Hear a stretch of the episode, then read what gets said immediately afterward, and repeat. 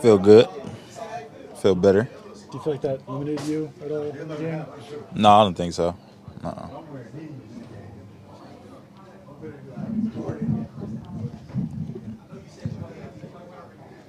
Looking forward to Sunday night football, prime time. Yeah, of course. Uh, everybody gonna be watching, so yeah, very excited. How do you feel like the running game in general played in week one?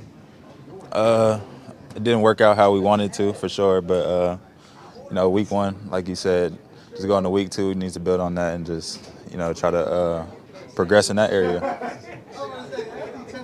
Rhamondre, turf or grass? Grass, hundred percent. Better to play on, less injuries.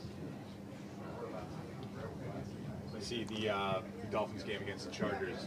Austin Ekeler and those guys ran for a lot of yardage. When you see that, are you licking your chops for Sunday? Is you know some holes might open up for you?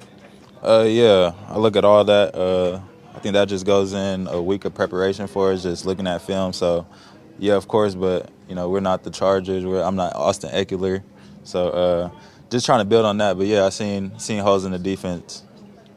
You said week one might not have gone the way that you wanted it to. Is there anything in particular that you noticed that you guys want to correct heading into week two now?